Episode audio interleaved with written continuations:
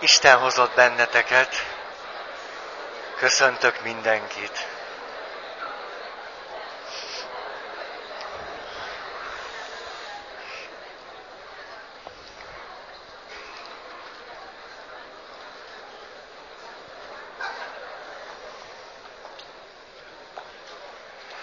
Arról beszéltünk múltkor, és épp csak a kérdés bevezetőig juthattam el, hogy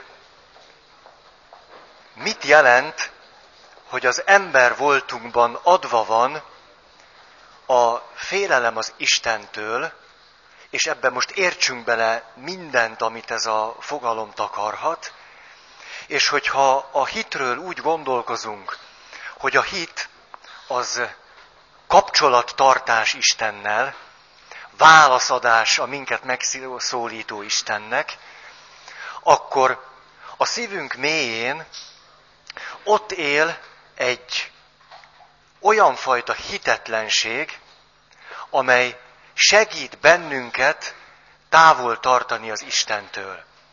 Vagyis, hogy a hitetlenségnek van a szívünk mélyén lévő gyökere, amelynek az az értelme, hogy segít bennünket attól a találkozástól megóvni, amire még nem készültünk föl.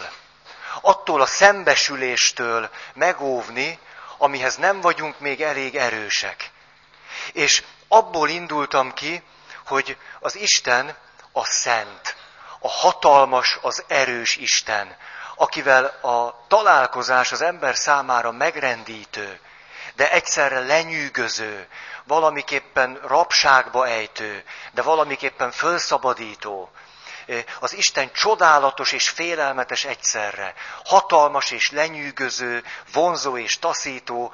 Ha az Isten Isten, akkor nyilván a vele való találkozás ezeket az élményeket egyesíti.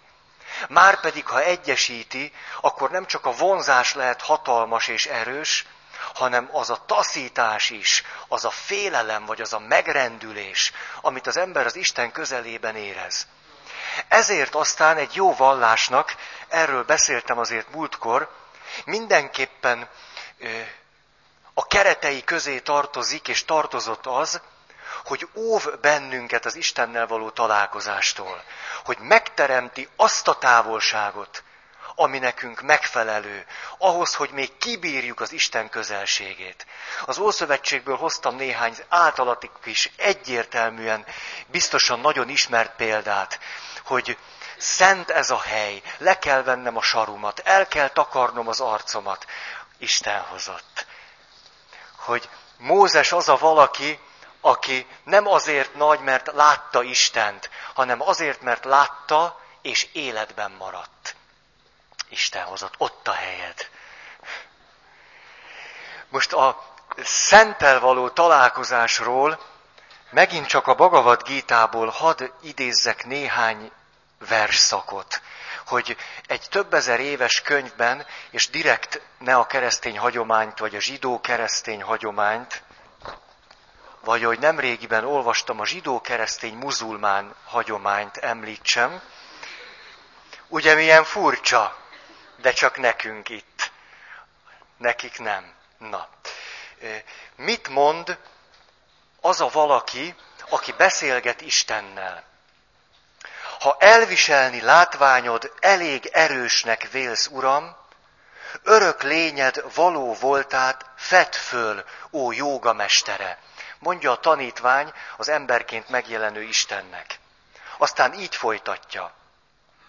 Lásd meg, mit senkit mi, mit senki még eddig, láss pazar csodát, mondja Isten. És akkor történik a találkozás a határtalan szent Istennel. De tündöklésem eltűrni, alig ha tudja földi szem. Égi szemet adok hát, hogy égi jeleim csodálni tud. És akkor most a leírása a találkozásnak. Isteni koszorúk, leplek, ámbra s balzsam lengték körül, végtelen volt varázsában, és ő látszott mindenütt, csak ő. mintha a mennyben egyszerre ezer nap lobbant volna föl, oly tündökletes izzással ragyogott a dicső úr. Pándusarja pedig látta, az Istenben mind kavarog ezer parányra robbanva, egységben mégis a világ. Elborzadt a csodálattól. Az ember haja égnek állt, és az úr előtt fejet hajtva, kezét kulcsolva így térdelt.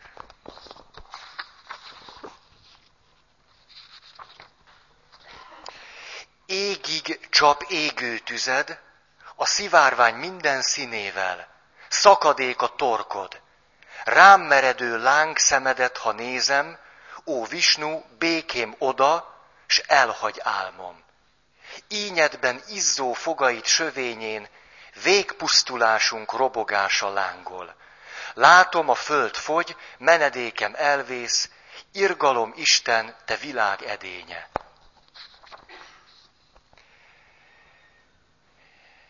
Énekre lelkek ura, minden élők méltán fakadnak, jogosan dicsérnek. Szörnyed a szörnyek hada, fut, ha meglát, ám fönt magasztal valamennyi szellem.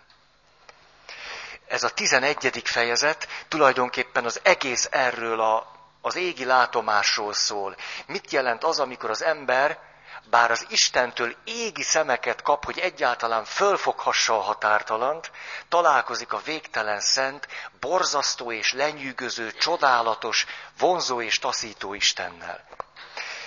Most hogyan e, igyekszik a vallás a maga e, módjaival megmenteni bennünket ettől a találkozástól? És ugye itt jön a hitnek a kritikus volta. Minél inkább hiszek, és minél inkább átadom magamat a hitemnek, annál inkább közel kerülhetek ehhez a perzselő és fenyegető Istenhez. A hit tehát minél erősebb, szia Csilla, annál, annál nagyobb veszélyeket rejthet számomra, és akkor hoztam a gyerekhadjáratokat, egyebeket, de hogyha egy, egy mai történet, bizonyára ismertek már olyat, hogy valaki a hitére hivatkozva nem megy orvoshoz minél, most így mondom, olyan klasszikusabban katolikus az illető, annál inkább azt mondja neki, nem orvosra van szüksége, hanem a gyógyító Jézusra. És kezd teljesen eluralkodni rajta a betegség, főleg ha az lelki betegség. Érdekes módon a testi betegségekkel még úgy, ahogy el vagyunk. Ott nagyjából fölfogtuk azt, hogy ha mondjuk eltörik a lábam, akkor a gyógyuláshoz kell éppen hit, de nem árt az orvos sem. A lelki betegségekkel sokkal-sokkal ősibb kapcsolatunk van itt a szívünk mélyén. Ott egyébként normális emberek is azt mondják, hogy igaz, hogy fölborult a hormonháztartásom, igaz, hogy ilyen és ilyen kémiai anyagok bolondítanak meg, de hát miután ez valami lelki betegség, ennek a dolognak Isten az Ura, ezért nem megyek el segítséget kérni, gyógyítson meg a mindenható. Ez egy tipikus tünete annak, és én papként valószínű sokkal gyakrabban találkozom ezzel, mint ti. Hogy emberek jönnek, és amikor próbálnám nekik mondani, hogy és beszette a gyógyszerét, akkor engem ő hitetlenséggel vádol. És azt gondolja, hogy rossz emberhez jött. Mert hogyha igaz, hogy a pszichiáter megállapította, hogy skizofrén, de ha én rendes pap vagyok, ne azt mondjam neki, hogy vegye be a gyógyszerét. Ez igen gyakran előfordul még gyóntatási helyzetben is, hogy rajtam a hitemet kérik számon. Miközben ő neki a hite, az valami nagyon furcsa világba sodorja őt, ahol nem teszi meg a reális lépéseket. De nyilván ide tartozik az is, amit megint csak sokan kikérnek maguknak, hogy a kereszténység azt jelentené, a bizalom a másikban azt jelentené, hogy te engem minduntalan becsaphatsz. Lóvá tehetsz és hülyének nézhetsz. Nyilvánvaló, hogy nekem lehet nagyon mély a hitem, és ez nem fogja azt jelenteni, hogy te átvághatsz engem, hanem én ezzel ellen tiltakozhatom. Ide egy másik történet, bizonyára hallhattatok már ilyet, volt egy ilyen irányzat az egyházban, hogy ne azt mondjuk, hogy a Szentmisében, hogy Isten él és uralkodik mindörökkön örökké. Mert ez olyan csúnyán hangzik, hogy uralkodik. És akkor papok elkezdtek így misézni, hogy él és szeret mindörökkön örökké. Egy olyan vallás, amiben az Isten nem uralkodik, csak szeret, számomra félelmetes. Azért félelmetes, mert akkor nem mertünk megfogalmazni valamit, ami az Istenhez hozzá tartozik, hogy ő uralkodik, mert hatalmas. Ha az Istennek ezt a jellegzetességét megpróbáljuk a szeretettel elfedni, és így gyönyörű szép dolgokat lehet mondani, hogy a szere, szeretet meg a hatalom nem összeegyeztethető, meg hogy ő úgy szeret, hogy közben ezt csinálja, meg azt csinálja, ez bla bla bla. Ha az Istent csak egy szerető atyaként képzeljük el, de majd erről akarok úgy is beszélni, akkor az Istent meghamisítjuk. Meg. Most ebbe persze lehet mondani, hogy hát úgy hatalmas, hogy közben szeret, persze. De engem inkább az rémiszt, hogyha félünk attól, hogy az Isten hatalmas lehet. És ezt még kimondani se szeretjük. Ez a jelenség számomra sokkal inkább félelmet keltő, mint hogy az egyébként engem szerető Istenre azt mondjam, hogy hatalmas. Ugye emlékeztek a klasszikus történetre. Szent Teréz, Nagy Szent Teréz megy a hintón. És éppen egy elragadtatásában azon elmélkedik, hogy milyen jóságos és végtelenül szereti őt az Isten, és hogy ők milyen bensőséges viszonyban vannak egymással. És akkor kitörik a kocsinak a kereke, és fél oldalra borul, és ő beleesik a pocsajába. És akkor nem érti a helyzetet, és kérdezi Istent, mond Uram, Hát hogy lehet ez, hogy én éppen egy elragadtatásban vagyok veled, és akkor te ilyet csinálsz nekem? És mire az Isten azt mondja, látod, én ilyen vagyok. Erre Szent Teréz a következőt mondja Istennek. Aha, értem már, miért van ilyen kevés barátod.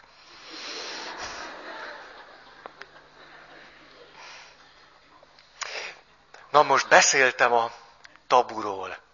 És itt megint csak van egy nagyon érdekes dolog, hogy a vallásban nem csak a szent válik tabuvá, hanem a tisztátalan is. Nem csak attól kell kritikus távolságot tartanom, ami jó, sőt túl jó számomra, mert nem érem föl, mert nem vagyunk közös nevezőn, hanem ugyanúgy tabunak nevezzük azt is, amire mondjuk az Ószövetségben a menstruáló asszony, a beteg ember, a halott, nem szabad hozzáérni. Ugyanúgy tabu, mint ahogy a szent tabu. Ahogyan a szácer szó egyszerre jelenti azt, hogy szent, és jelenti azt, hogy tisztátalan. A görög hagios szó, ami azt jelenti, hogy szent, egyszerre jelenti azt, hogy, hogy szent, és egyszerre jelenti azt, hogy hamis. Vagy hogy a Lucifer szó azt jelenti, hogy fényhozó. A vallás megőrzi ezeket az ellentmondásokat, és egyszerre kínálja őket föl. És akkor a vallás gyakorlatban ott van például a szakrális törvényszegés. Ez egy na- nagyon-nagyon fontos kifejezés. Szakrális törvényszegés. Hogy vannak dolgok, amelyeket a, az úgymond profán életünkben nem tehetünk meg, mert tilos. De akkor csapunk egy ünnepet, amikor szabad. Ez átment a profán világunkba is, de mondjuk gondoljunk most, ha visszagondolunk a szakrális prostitúcióra. Természetesen tilos. De az Isten tiszteletnek bizonyos formáiban nem csak, hogy tilos, hanem szabad. Sőt, élni kell vele. Hogy elképzelhetők olyan pillanatok, amikor éppen azáltal léphetek be a szent világába, hogy megtehetek olyasmit, amit egyébként nem szabad. És ezek a helyzetek azért érdekesek, mert nem csak olyasmit tehetek meg, amit azért nem szabad, mert szent, szent ez a hely, és nem közelíthetek hozzá, hanem megtehetek valami olyasmit, amit azért nem szabad, mert bűn. De abban az esetben mégiscsak szabad. E két jelenség nagyon hasonlónak tűnik a vallás gyakorlatban. És eszembe jutott például az, hogy mondjuk amikor valakit ünneplünk, mondjuk egy esküvő van. Nem, de hogy van bennünk olyasmi, hogy az esküvőn az ünnepelt többet megtehet, mondjuk a lagziban, mint egyébként. Hogy mintha, ami ünnepeinkhez is hozzá tartozna az, hogy éppen az ünnep jogosít föl engem arra, hogy berúgjak, mint az albán szamár, és olyanokat mondjak neked, amiért egyébként megsértődnél. Na de ha te voltál a vőlegény, és ez a, ez a bulidon történt, akkor megbocsátok, mert akkor neked lehet. Vagy gondoljunk meg az Ószövetségben Ózeás próféta házasságára, ahol Isten azt mondja Ózeás prófétának, menj és védj feleségül egy prostituáltat és élj együtt ezzel a prostituáltal. És ez a házasság jel lesz Izrael népének. Hogy én úgy szeretlek benneteket, mint ahogyan Ózás profétától megkövetelem, hogy egy olyan valakit szeressen, aki az én törvényeim szerint ítéletre méltó. Ez a szakrális törvényszegés. Ez lehetséges úgy, hogy az egész népre kiterjed egy nagy ünnep alkalmával, de lehetséges úgy, hogy egyes embernek szabad ilyesmit megtenni. És miközben ezt megteszi, az érdekes az, hogy valamiképpen belép a szent világába. Nehogy félreértsetek, itt nem buzdítani akarok bárkit is, hanem egy jelenségről akarok beszélni. Hogy eh, mennyire összetartozik a vallás gyakorlatban a a szentség alatt a borzasztó, a félelmetes, adott esetben a fájdalmas, és a vonzó, és a jóságos, és az örömteli.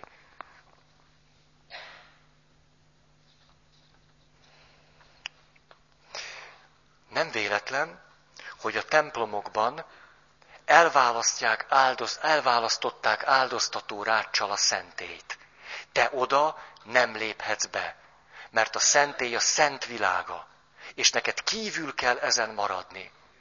És amikor volt még áldoztató rács, te letérdeltél a rács elé, és a papa szent világából átnyújtotta az oltári szentséget. És az áldoztató rács volt a kultikus lakoma megterített asztala.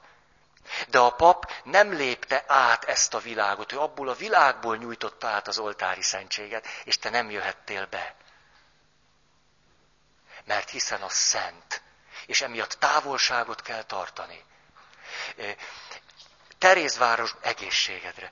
Terézvárosban volt olyan, egy idős atya áldoztatott, 81 éves volt akkor, és akkor a cibóriumból áldoztattunk, hogy belefért ezer kis ostya.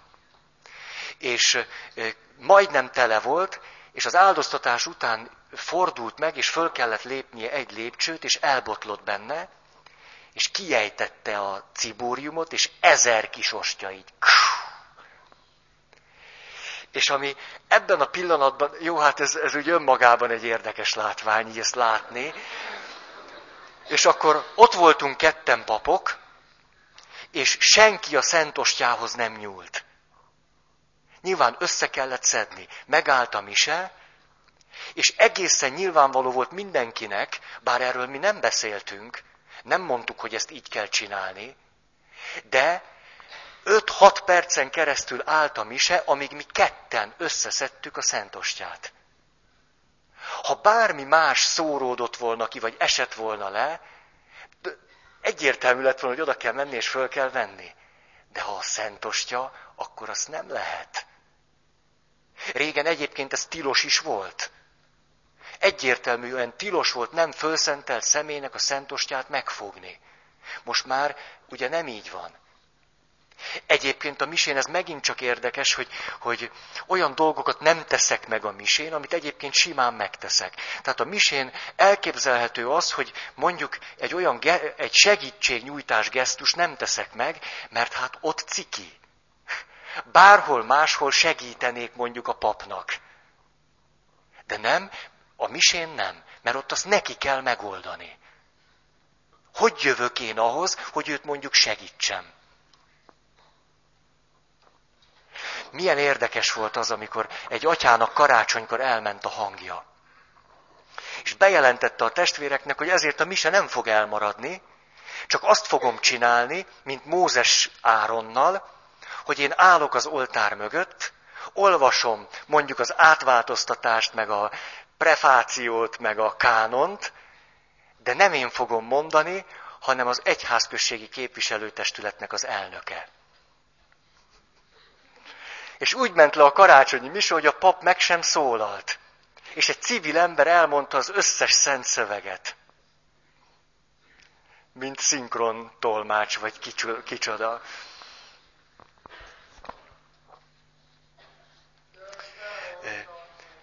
Ezt Péter apostol is átéli, amikor átéli Jézusban, hogy nem ember, hanem valami több. És azt mondja, távozz tőlem, mert bűnös ember vagyok. Vagy amikor a nagy hitű, ez megint érdekes, a nagy hitű pogány százados azt mondja, Uram, nem vagyok méltó, hogy hozzám jöjj.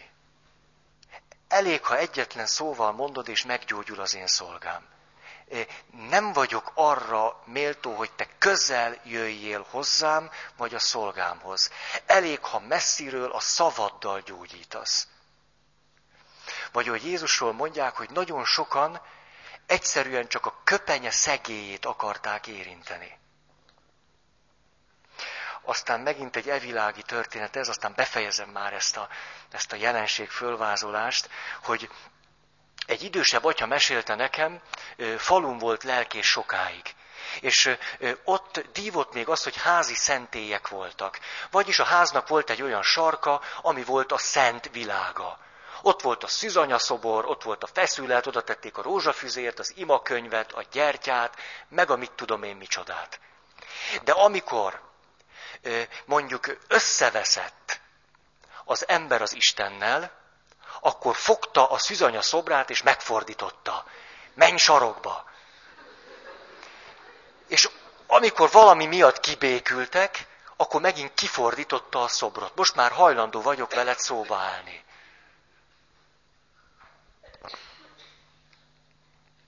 Aztán még ide egy, a bűnös ember elmegy a paphoz. Dehogy a paphoz.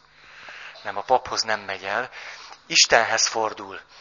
Tehát bűnös ember Istenhez fordul, és azt mondja neki, atyám, olyan szívtelenek ezek a keresztények. Mióta ezt meg ezt a bűnömet elkövettem, azóta nem engednek be a templomba. Kinéznek onnan. És ha közel megyek a templomhoz, akkor látom az elítélő pillantásaikat, és nem tudok más mondani, csak azt, hogy ezek az emberek engem a templomba nem engednek be. Mire az Isten azt mondja, Ó, sose bánkódj, engem se.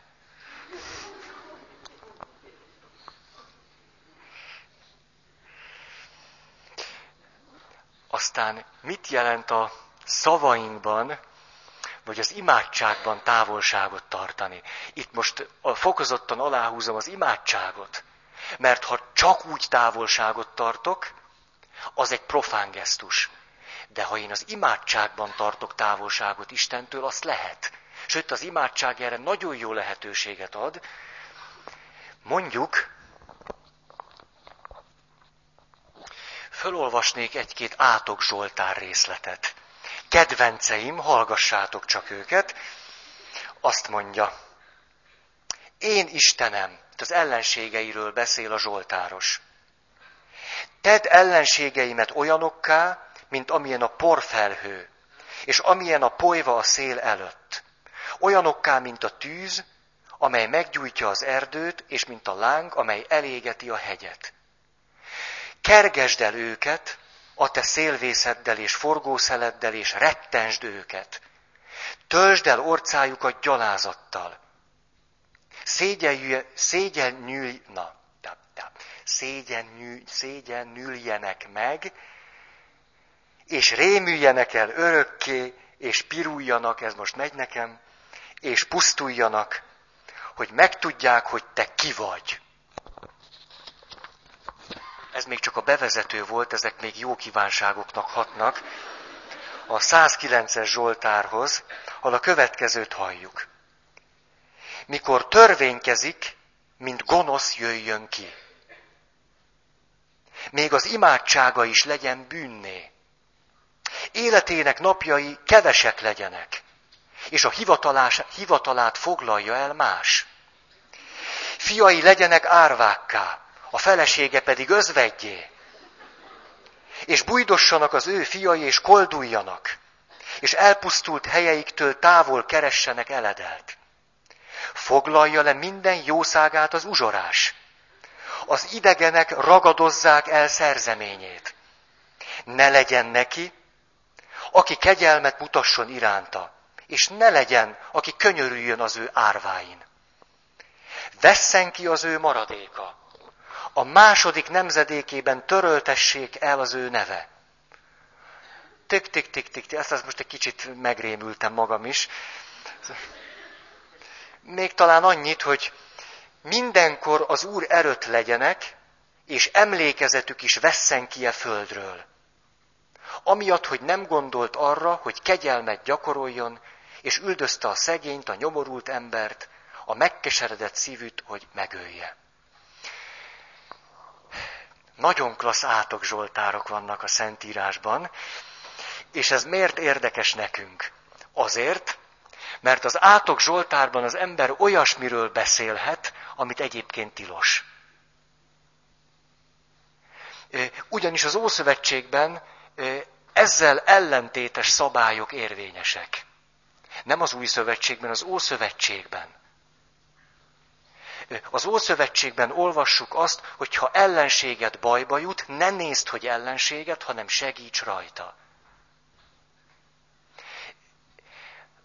Az átok zsoltárokban azonban, miután ez imádság, szabad nekem olyat mondani, amit egyébként szégyelnék. De nem csak magam előtt, Isten előtt. De ha ez egy imádság, akkor szabad. Ez még így hagyján lenne, ha az Ószövetséggel lezáródna ez a történet. Csak hogy tudjátok, nekünk papoknak előszeretettel kell imádkoznunk ezeket a zsoltárokat.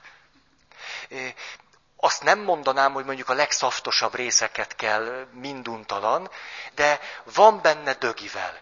És nekünk ezt nap-nap után kell imádkozni. Miért? Én olyan gyakran hallottam a, a szép lelkű atyákat, akik arról beszéltek, hogy ők ezt hogy utálják, és milyen szörnyű, és az összes többi.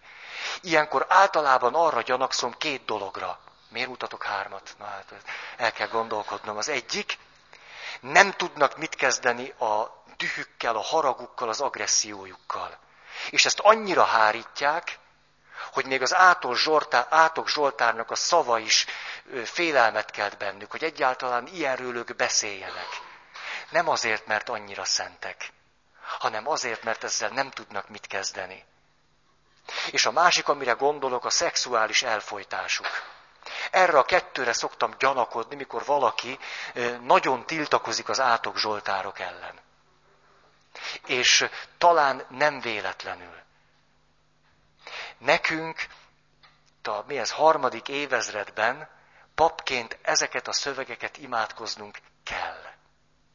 Azért, mert ezektől a szövegektől kapunk inspirációt arra, hogy maradhatunk normálisak hogy nem kell letagadnunk a haragunkat és az indulatunkat.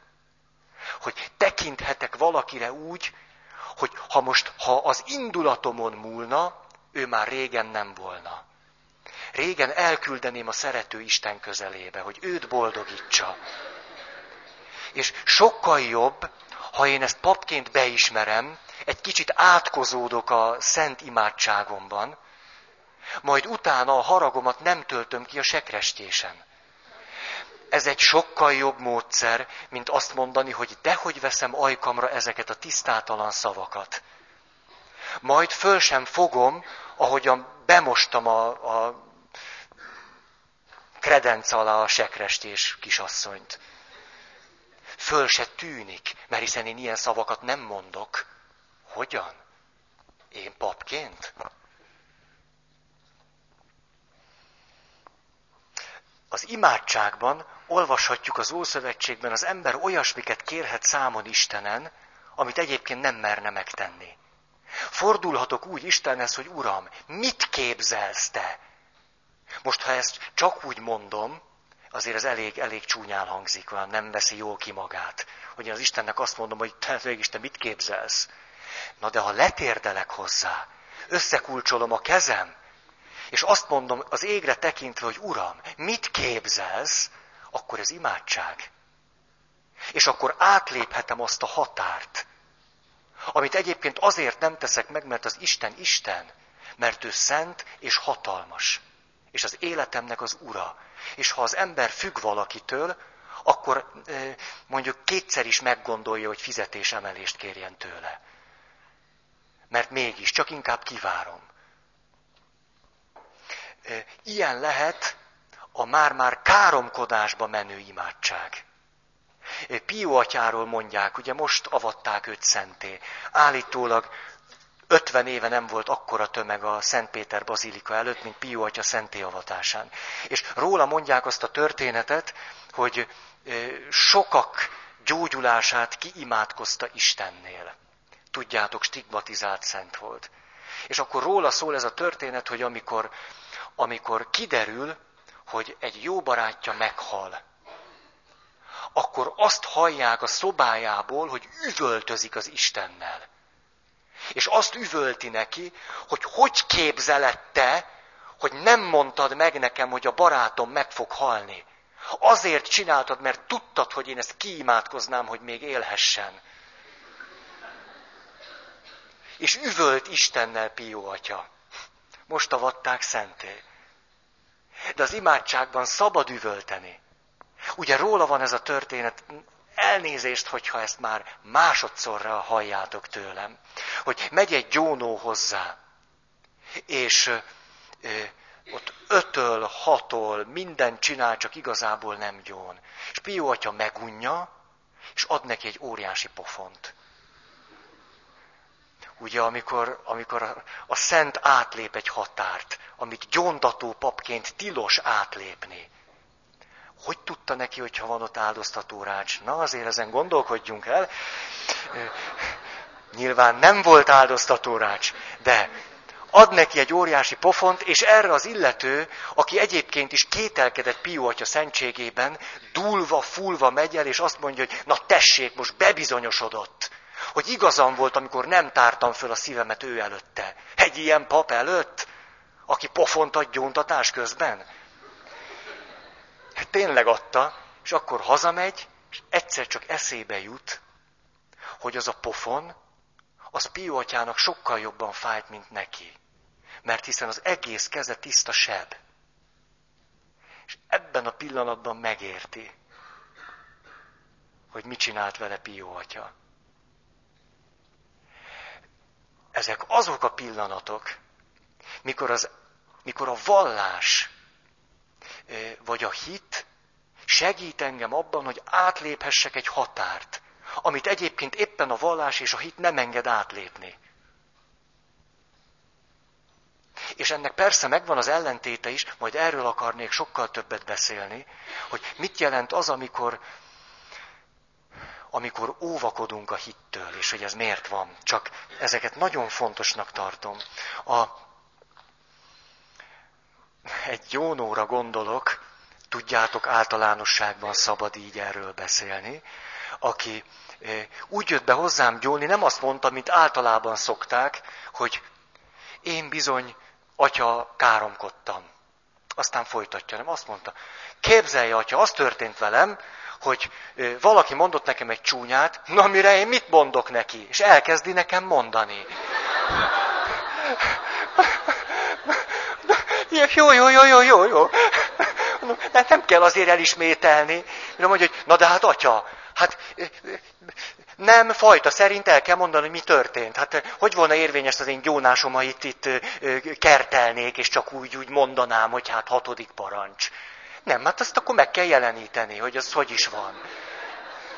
Ez, a, ez az illető természetesen bűnnek tartotta azt, hogy káromkodjék, ezt egyébként nem is tenné meg, De nekem a gyónásban ilyen hallatlan fölszabadultsággal elismételt, hogy ő ezt mond, érti, atya, ezeket mondtam én.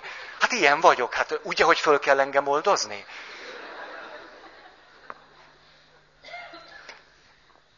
Na most a, a távolságtartás nagyon sokféleképpen valósulhat meg.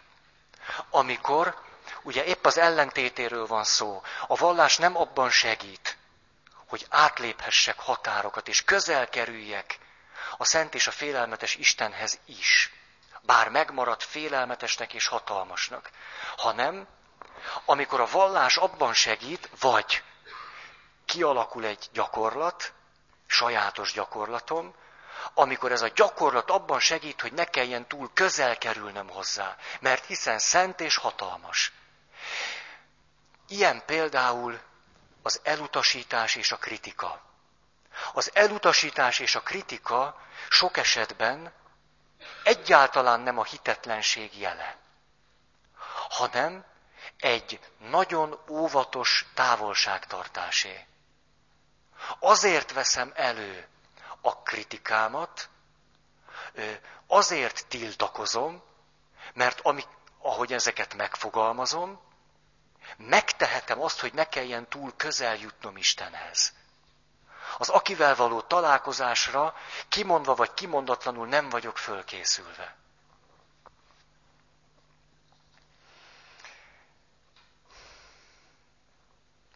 Ide tartozik a szégyenkezés. Nagyon sok ember azért nem teszi le a szégyenkezést, mert a szégyenkezés őt megóvja attól, hogy az Isten elé kelljen állni. Ahogyan erről két évvel ezelőtt beszéltem, hogy a, a szégyenben az ember elrejtőzik, és ez meg ö, akadályoz bennünket az Istennel való találkozásban. Csak hogy a szégyenkezésnek meg lehet ez a most kritikus értelemben vett haszna. Hogy ha én szégyenkezem Isten előtt, akkor elbújhatok előle. És minduntalan ö, tarthatom magam elé azt, hogy de Uram, én azért nem jöttem ma hozzád, hogy adjál nekem valami feladatot, mert én annyira szégyellem magam te előtted. Ide tartozik az is, amikor az ember állandóan belebúj a saját méltatlanságának a tudatába. Ó, Uram, hát engem hogy? Hát én egy olyan nulla vagyok. Hát te előtted, én a pici parány porszem. Hát hogy gondolod, hogy én, én pap lehetnék? Én, hát ugyan dehogy. Mi szerzetes? Nem, hát az elképzelhetetlen. Hogy házasodjak meg. Én, ja jó, azt igen, azért az megy. A, pedig az ugyanakkor a feladat. Tehát a méltatlanságát az ember az Isten előtt tarthatja maga elé pajsként. Aztán ide tartozik, kedvencem, az irónia. Amikor az ember ironizál az Isten fölött, a szent dolgok fölött, az Isten világával kapcsolatos dolgok kapcsán, a viccek. Ez mind-mind segít engem abban, hogy távolságot tudjak tartani Istentől. Na ide hadd mondjak egy-két történetet. Azt mondja, hogy a zsidó rabbiról van szó, aki fethetetlen életet él. Az élet szentsége nem csak a tanítványai körében, hanem a hete... Na, hú, egy kicsit dekoncentrált vagyok. A hete... Na, ezt most azt hiszem föl, föl, föl, föladom. Tehát, hogy a, a messzi egekig ér az ő élet szentsége, és az illető meghal és hihetetlen szomorúan elérkezik az Isten elé. És akkor az angyali karok fölállnak, és elkezdik dicsőíteni ennek a rabbinek az életszentségét. És egymás után mondják, hogy mi minden jót tett ezen a földön. És egyetlen dolgot sem említenek, amit rosszul csinált volna, egyszerűen azért, mert mindent jól csinált. És a rabbinak a föltámadott testében lévő orra egyre jobban megnyúlik, és egyre szomorúbb. És akkor az angyali karok elhallgatnak, és nem értik, hogy hogy lehet ez. Hiszen hát nyakra főre dicsérik. Méltán. És akkor azt mondja a rabbi, tudjátok, az az én nagy szomorúságom, hogy miközben törekedtem az életszentségre, és ahogy ti mondjátok, talán meg is tudtam valósítani, az én fiam, az én egyetlen fiam elhagyta az igaz hitet és keresztény lett. Mire az Isten leszól neki a mennyből? Tudod, én ezt nagyon jól meg tudom érteni, az én fiam is pont ezt csinálta.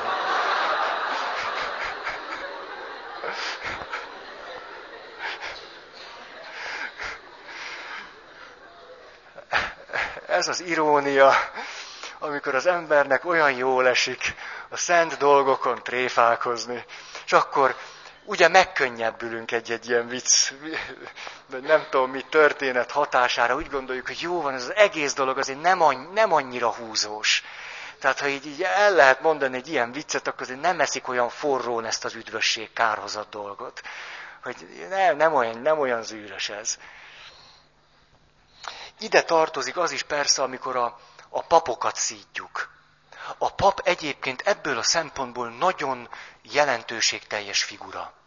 Mert nagyon sokan a, a, a hittel kapcsolatos kételjeiket, a félelmeiket a, a papon mondjuk vezetik le. Nem teszik föl az igazi eredeti kérdéseket maguk felé, hanem a, a pap személyét kritizálják. És ezáltal próbálnak mentesülni attól, hogy nagyon komoly kérdéseket intézzenek maguk felé. Ez igen gyakori. A pap ebből a szempontból egy, egy arhetipikus képződmény. Na igen, ezzel kapcsolatban is egy történet. Zuhan a repülő. Zuhan, mindig ilyen történeteket mondok, András már kimosolyog engem. Szóval zuhan a repülő, és hatalmas zúgás, és akkor utolsó mondatával azt mondja a pilóta, én már nem segíthetek senkin, forduljanak Istenhez, ő nála a segítség. Mire hát a pap, aki utazik a repülőn, hallja, hogy a mellette lévő azt kérdezi tőle, Mi, mit mondott, mit mondott, mire a pap azt mondja, azt, hogy nincs remény.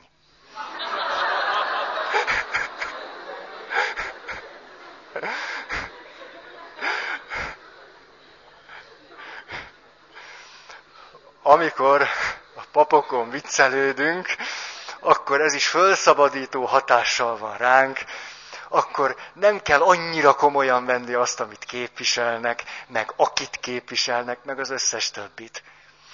Ezért lehetséges az, hogy valaki egy életen keresztül a papokat lesi. Hányszor hallottam azt rengeteg... De szeretném tudni, mi jutott eszedbe.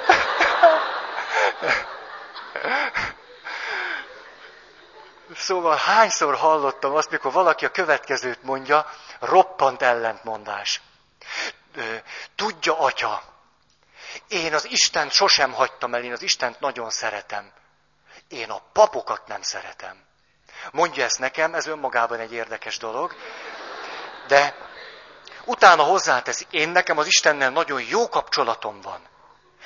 Én nekem a papokkal nincs jó kapcsolatom, és akkor kezdi sorolni, sorolni. Az ellentmondás ott van. Ha valakinek jó kapcsolata van Istennel, akkor abba még a pap is bele fog férni. Nyilván, ha ő egy szeretetteljes kapcsolatban él Istennel, akkor még a papot is képes legalább elviselni. Tehát amikor ezt egy ilyen ellentmondásként vázolják föl, hogy, hogy hát ő, ő azért ezt meg azt nem, mert hát a papok, de ő az Istennel nagyon, hát ők annyi, annyira jó. De hát ugye, miután ő a pappal nem beszél, ez nem, eh, nem kerül kritika tárgyává, hát ez nem, nem jön elő semmilyen fórumon. Elég, ha én tudom, hogy ő nagyon jóban van az Istennel. De ezt nekem kell elmondania, mert én vagyok a pap. Aztán Igen, ez egy keleti történet, a keletiek önkritikája.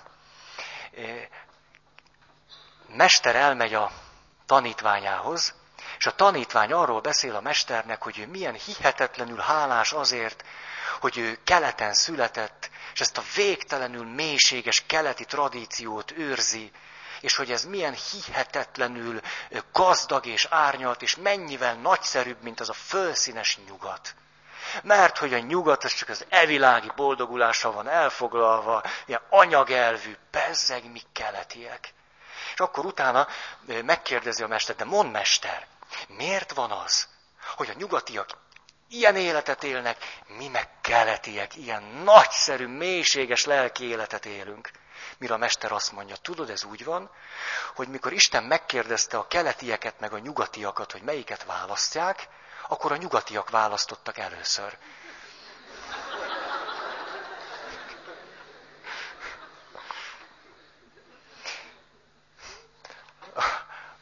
Most eztán eszembe jutott egy szerencsétlen pap. Tényleg szerencsétlen volt az illető, és kivirágzott körülötte az egyházközség. Ez úgy történt, hogy annyira szerencsétlen volt az illető, hogy elkezdett neki mindenki segíteni.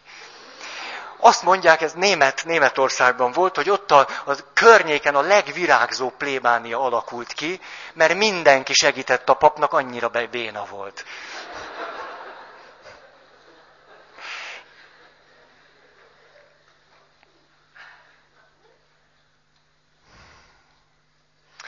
Na és akkor egy utolsó történet, és akkor átmegyek a konkrétumokra. Ez pedig a proféta találkozik a mesterrel. És a proféta azt mondja a mesternek, tudod, mester, én olyan hihetetlen tüzet érzek magamba, és annyi lobogást, hogy egyszer bemenjek a templomba, fogjam a fákját, és fölgyújtsam az egész templomot, Azért, mert az embereknek sokkal többet jelent a templom, mint az élő Isten. Hogy egyszer tanulnák meg, hogy az élő Isten sokkal fontosabb, mint a kőből épült templom. És akkor erre a mester azt mondja, jaj, tudod, próféta, nekem meg néha az a gondolatom, hogy szívesen fölgyújtanám a templomot meg az urat is.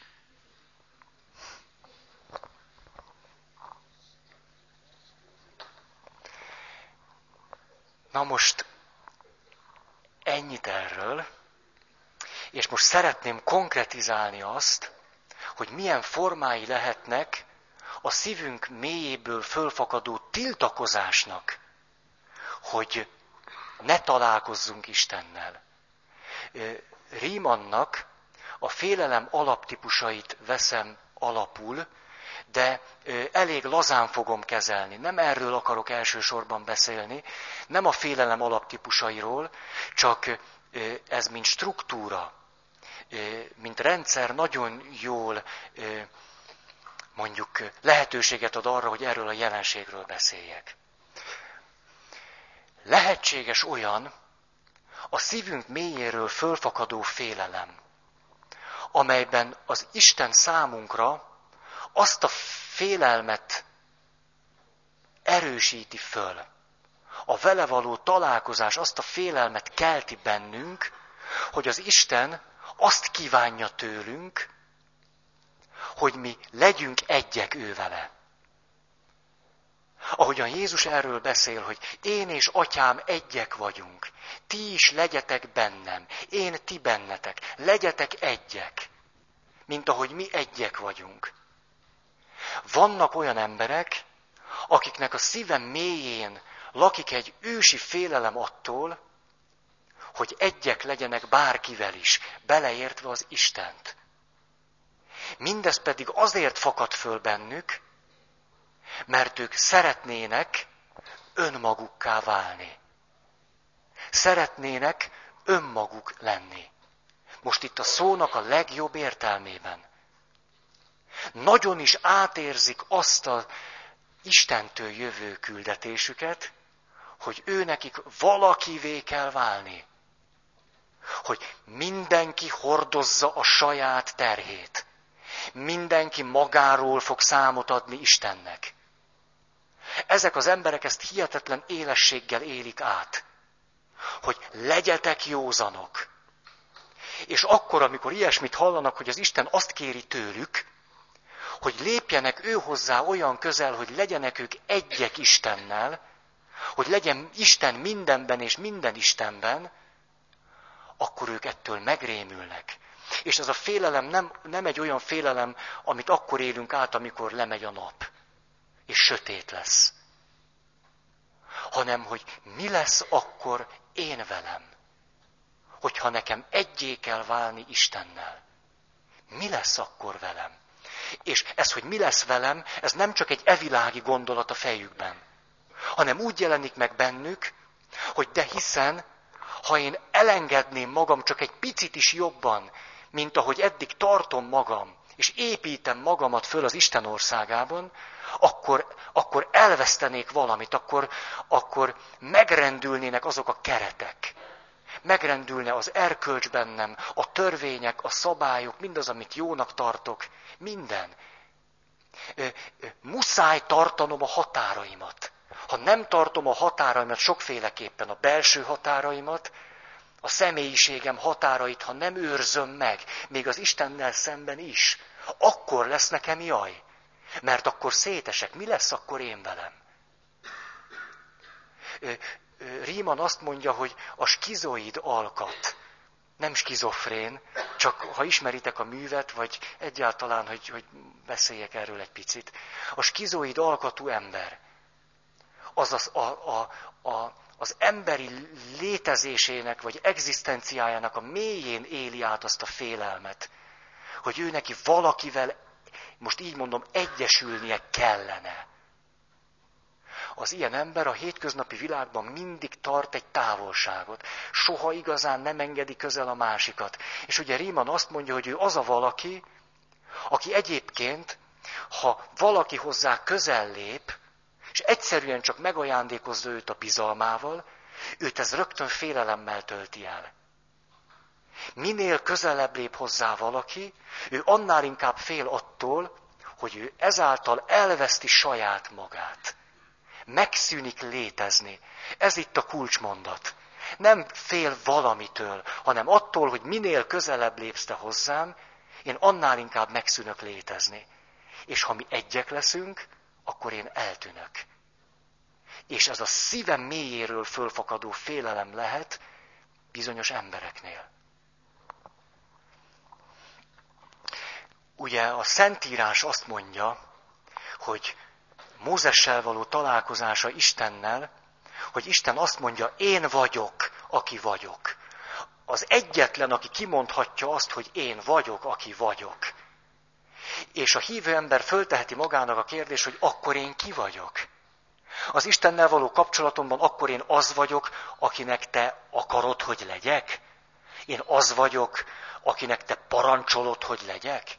Én az vagyok, aki, akit megengedsz, hogy éppenséggel ez is lehetek? Akit még eltűrsz, én az vagyok? Ha az Isten Isten és én ember, akkor én ebben a viszonyban ki vagyok, illetve ki lehetek. Akkor én nem mondhatom ki, hogy én vagyok, aki vagyok. Hanem csak valami függő, vagy, vagy valami viszonyban tudom elképzelni magam, és ez félelmetes lehet emberek számára. Mert akkor mi lesz ő vele? hogy az Istennek ez a, ez a hatalma hogyan lehet félelmetes, egy vicc.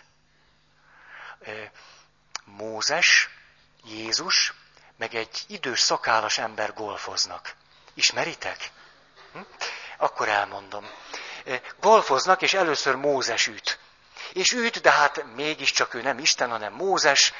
Ezért aztán a golflabda beleesik a tóba.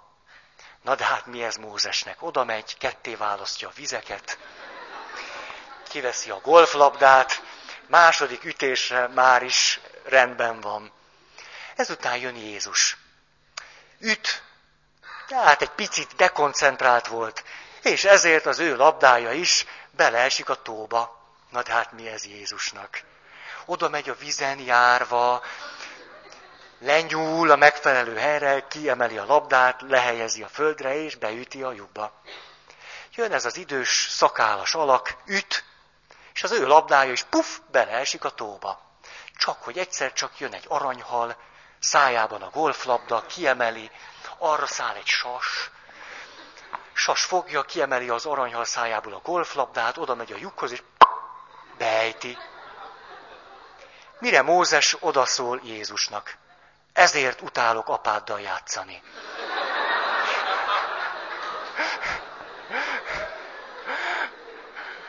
Na.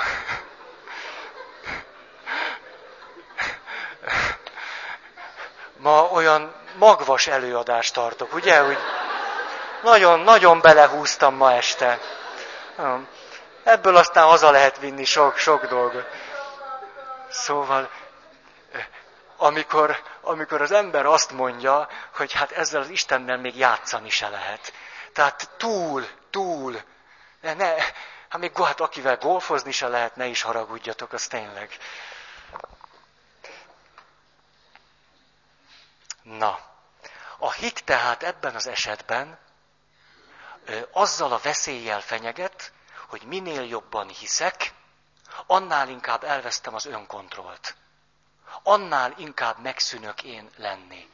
Na de ha én megszűnök lenni, nem tudom kézbe tartani az életem, akkor egyrészt ki vagyok én, másrészt pedig akkor hogy tudom megtartani az Istennel kapcsolatos mondjuk dolgaimat.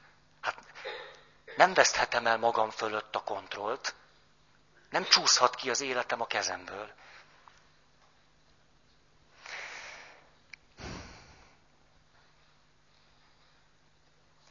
Ez tehát az első, és, és nagyon valóban a létezésünk mélyéről adott félelem. Istentől és a hittől. Mert az azzal a veszéllyel fenyeget, hogy megszűnök lenni. És az ember azért attól mégiscsak szokott félni, legalábbis sokan, hogy egyszer csak nem lesz. A másik, ennek pont az ellentéte. Mikor valakinek a szíve mélyéről fakad föl egy félelem, hogy nekem magamról számot kell majd adnom. Hogy az én terheimet nekem kell viselni. Hogy a magam keresztjét nekem kell hordozni hogy az életben vannak olyan pillanatok, amikor én meg az Isten vagyunk ketten, és nincs ott más, csak Isten meg én. Mert vannak emberek, Ríman úgy nevezi őket, a depresszív alkatúak, akik attól félnek, hogy valakivé kell lenniük. Az ilyenek nagyon szeretnek egyesülni Istennel, azt roppantul élvezik. Mert akkor nem kell valakivé válniuk. Ugye erre mondja Ríman nagyon kritikusan, ezek azok az emberek, akik még az előtt szeretnének egyesülni Istennel, hogy ők egyáltalán valakivé váltak volna.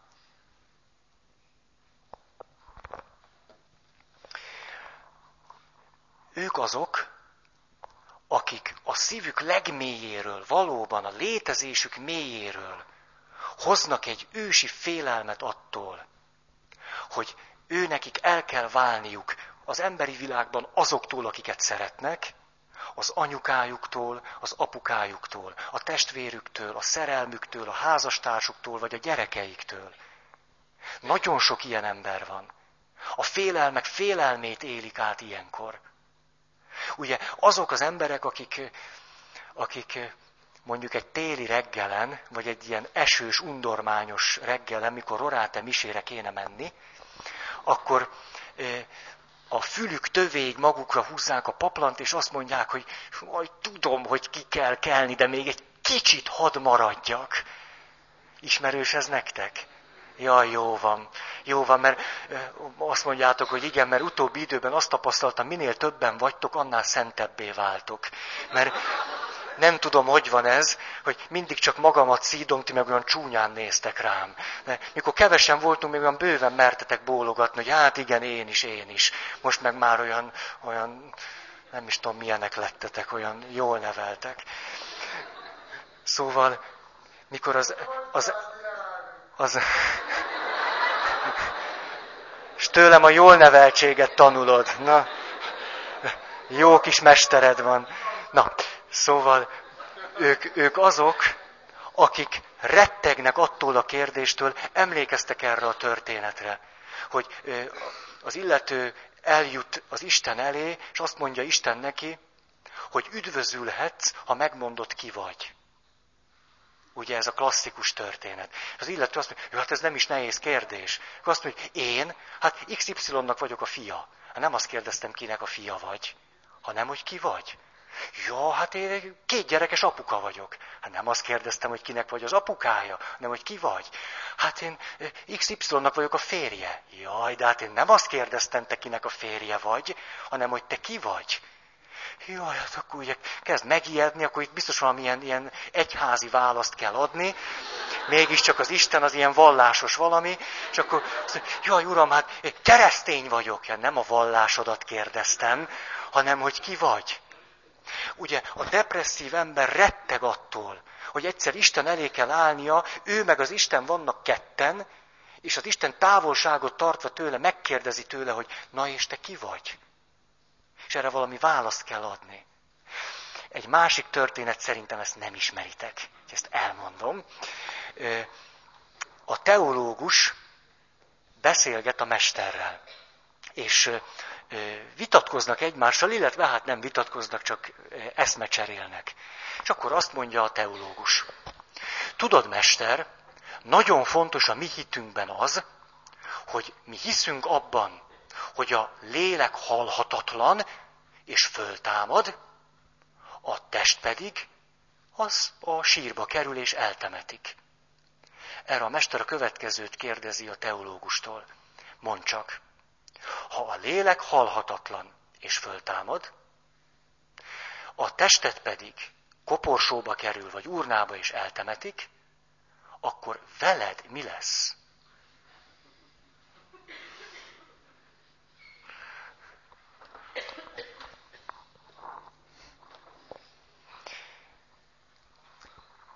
A második csoportja.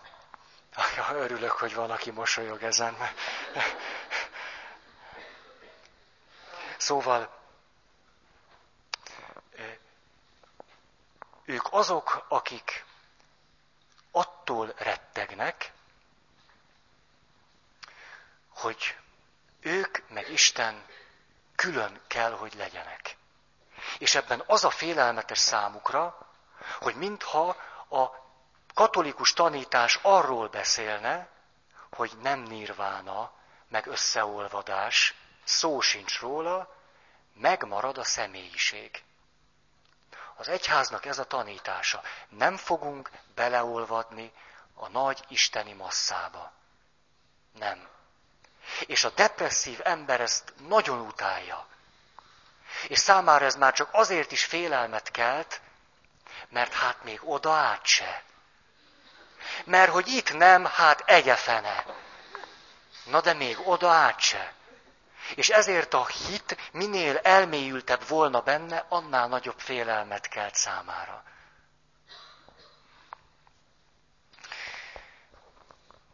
Ú, hát nem, ezt még egy történetet elmondok nektek, ezt nem, nem bírom ma abba hagyni. Ugye egy ifjú hölgy,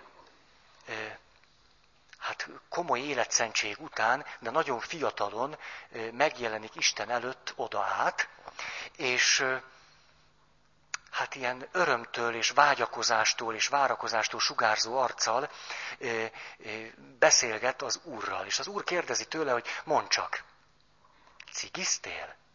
Én? De hogy cigiztem? Eszembe se jutott.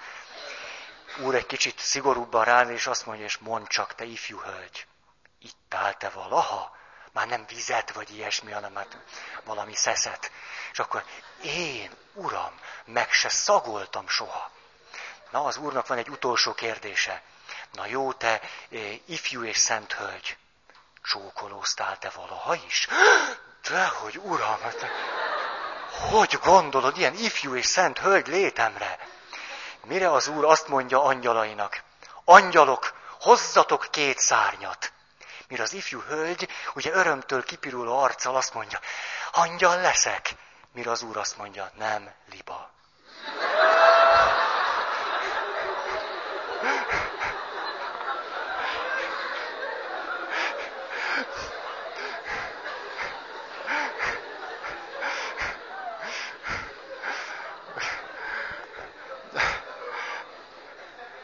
Szóval vannak ilyen félelmeink, hogy valahogy nem azok vagyunk, akinek gondoljuk magunkat.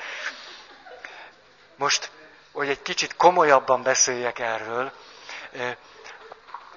vallás lélektani bölcsek arról beszélnek, hogy az ember, ahogy érik és fejlődik, törvényszerűen gyerekkorban, és aztán később is azzal a kihívással kerül szembe, hogy a szüleivel szemben fogalmazza meg saját magát.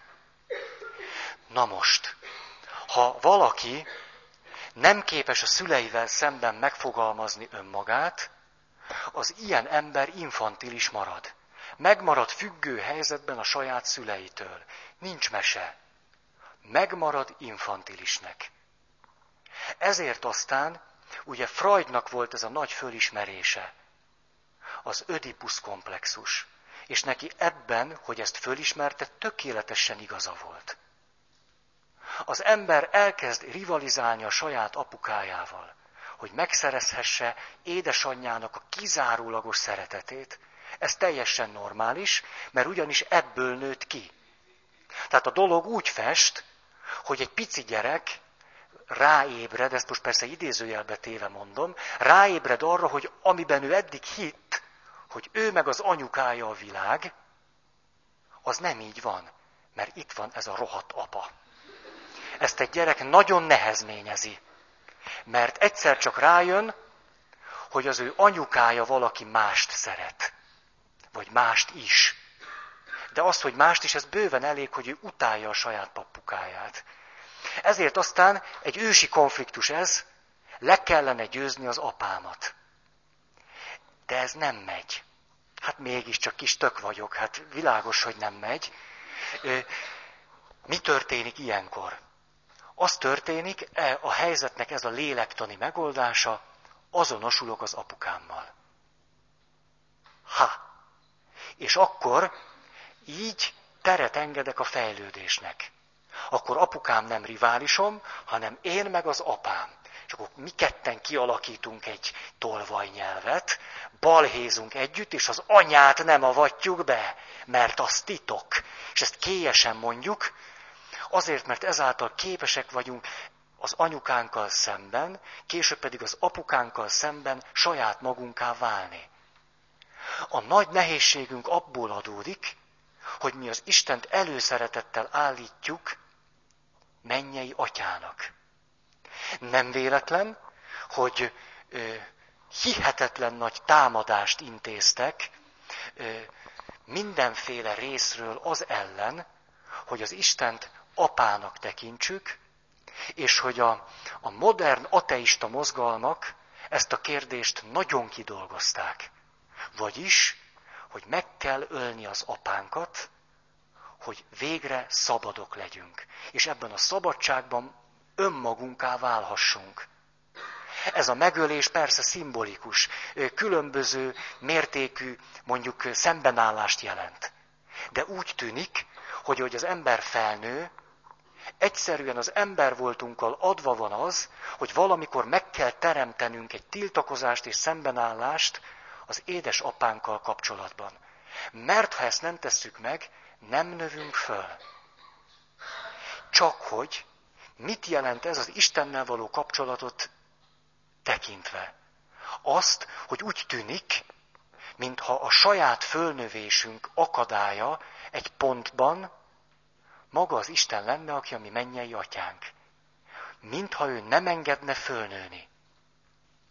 És vele meg kell harcolni és küzdeni ugyanazokat a küzdelmeket, amelyeket megharcoltunk a saját apukánkkal kapcsolatban. Ez egy klasszikus belső konfliktus, amit a mi keresztény kultúránkban nem lehet kikerülni. Ezt nagyon bátran mondom, kikerülhetetlen. A nem vallásos ember, nem hívő ember számára is, aki innen-onnan hordta össze az Isten képét, abban mindenképpen valamiképp ez a, az atya szerepelni fog. Mert összkulturális örökségünk bent van a génjeinkben. Ezért aztán a létezésünkkel adva van a hit mint ami fenyeget bennünket azzal, hogy minél jobban hiszünk, annál inkább nem tudunk elszakadni a mennyei atyánktól. És ezáltal nem lehetünk saját magunk. Nem nőhetünk föl. Ez egy nagyon reális belső konfliktus. Ezért nagyon sok esetben a, a gyakorlati ateizmus mögött ez a belső lélektani konfliktus áll. Hogy nem csak az apukámmal, hanem az Istennel szemben kell, hogy magamat meg tudjam fogalmazni. Ezért nagyon fontos, hogy Isten nem csak mennyei atya. Ezért nagyon fontos, hogy a kereszténység ne váljék gügyögéssé. Legalább annyira tiltakozok egy ilyen Jézuska, meg télapó, meg, meg mit tudom én milyen kereszténység ellen, mint az ellen, hogy az Istent félelemből szeressük, vagy kövessük, vagy nem tudom, mi, mi féljünk tőle. Egy ilyen gügyögő kereszténység bennünket infantilisnek tart meg. Mert azt akarja velünk bizonyos szempontból elhitetni, hogy a mennyei apucival próbáljunk meg egy ilyen nagyon ősi gyermeki szinten megmaradni. Ő is nagyon szeret minket, simogatja a festett hajunkat, és, és mi is nagyon szeretjük őt, és lehet ezt folytatni tovább, és ne, ne, nem kell ezt kiélezni, dehogy is. Nem, de megvannak a hasonlóságok, amikor, amikor az első, mondjuk önálló tiltakozó szóra fölcsattan az anya vagy az apa, és azt mondja, hogy hogy beszélhetsz te így velem? Az egész életemet neked adtam. Van azért hasonlóság a között, nem, hogy az Isten azt mondja nekünk, hogy én adtam neked az életet. És akkor te itt tiltakozni mersz, te piszak. Ilyen hálátlan vagy. Én életet adok neked, te meg így. Na, nem is, nem, érthető ez szerintem teljesen. Ja, eszembe jutott itt valami, ez a Big Brother, hogy Big Father helyett Big Brother, ez nagyon jól mutatja a világ folyását. Tehát hagyjuk ezt, hogy valaki, aki fölöttünk, tesó, tesó, az Isten tesó, hogy nem, nem atya, hanem hát egy ilyen, ez ennek a, ennek a jelenségnek egy sajátos módos, módosulása szerintem. Hogy annyit még hajlandó vagyok elfogadni, hogy big. De egyébként pont azon a szinten van, mint én.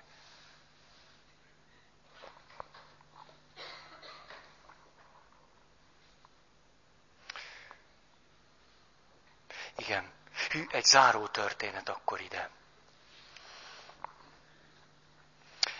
Valakiről, aki üldözi ezt az egyesülést és a találkozást, mert fél attól, hogy maga legyen, és nagyon szeret Jézuskázni, meg mennyei apucizni. Ő a következőt, a következőt tudjuk róla, minden nap elmegy a templomba. A roráte misékre előszeretettel jár, azt különösen szereti. Mindig ott van a templomban, elsőnek érkezik, és utolsónak távozik. Satöbbi, stb. Később sekrestési állást is vállal. Ezt már csak úgy zárójelbe teszem, tehát mindegy. A lényeg, hogy állandóan ott van a templomban. És akkor egyszer csak nyitná a templom ajtót, egy roráte miséről van szó, és az ajtó nem nyílik. Rángatja, és nem nyílik. És nyomja, nem nyílik. És persze egy iszonyú félelem kezd rajta erőt venni, hogy mi lesz, ha ma éppen szent advent időszakában nem tudok bemenni a templomba, és nem tudok ott lenni az én édes jó Istenemmel. És akkor, ahogy ilyen egyre feszültebben és félelemmel telin rángatja a kilincset, észrevesz, hogy pont szemmagasságban van egy cetli. És a cetlire ki van írva, most kint vagyok, az Úr.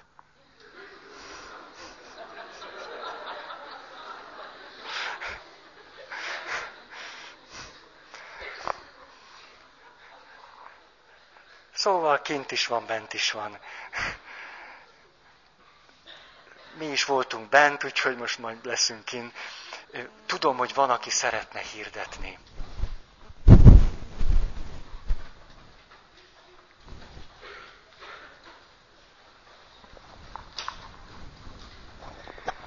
csak a bevésődés kedvéért, tehát ezen a héten vasárnap este, fél nyolckor, négyes hatos koncert, a Fővárosi Művelődési Házban, amely a 11. kerület Fehérvári úton található. 47-es számít csúgnak nekem. Szeretettel várunk mindenkit, jegyek még kaphatók, mondjuk, hogy korlátozott számban.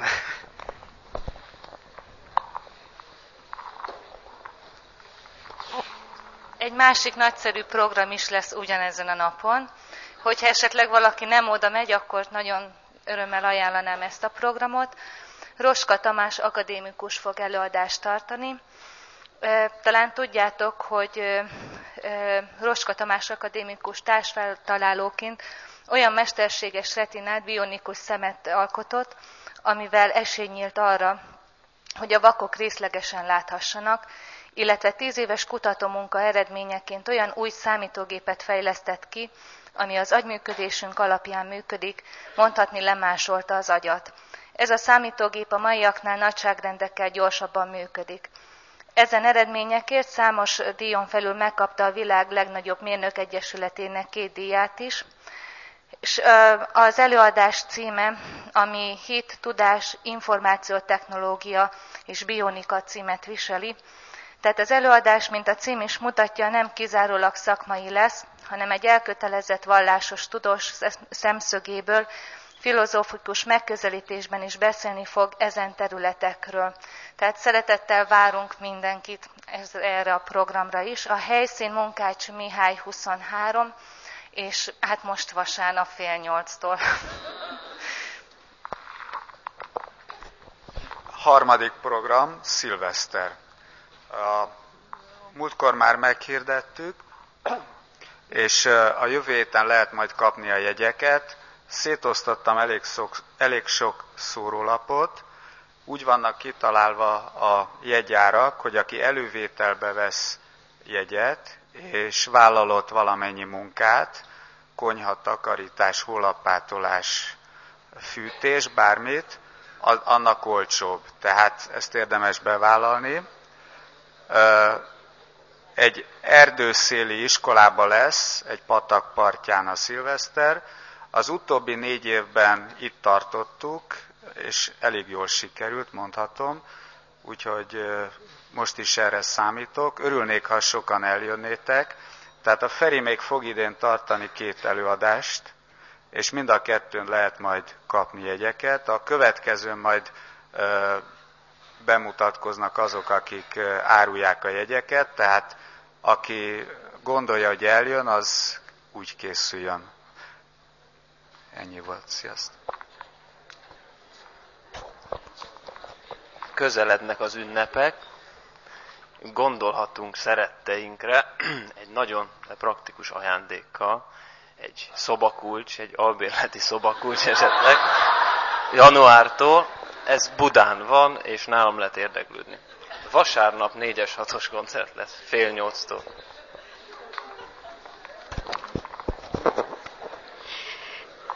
Sziasztok! Már én is unom saját magamat. Lehet jönni a jegyzetekért. Gyertek, legyetek szívesek. Ez az egyik. A másik pedig az, hogy akik leírják a második év folyamnak a szövegeit, Szeretném kérni, hogy ha lehet még idén hozzák, hogy januárban megjelenhessen a második kötet. Köszönöm szépen!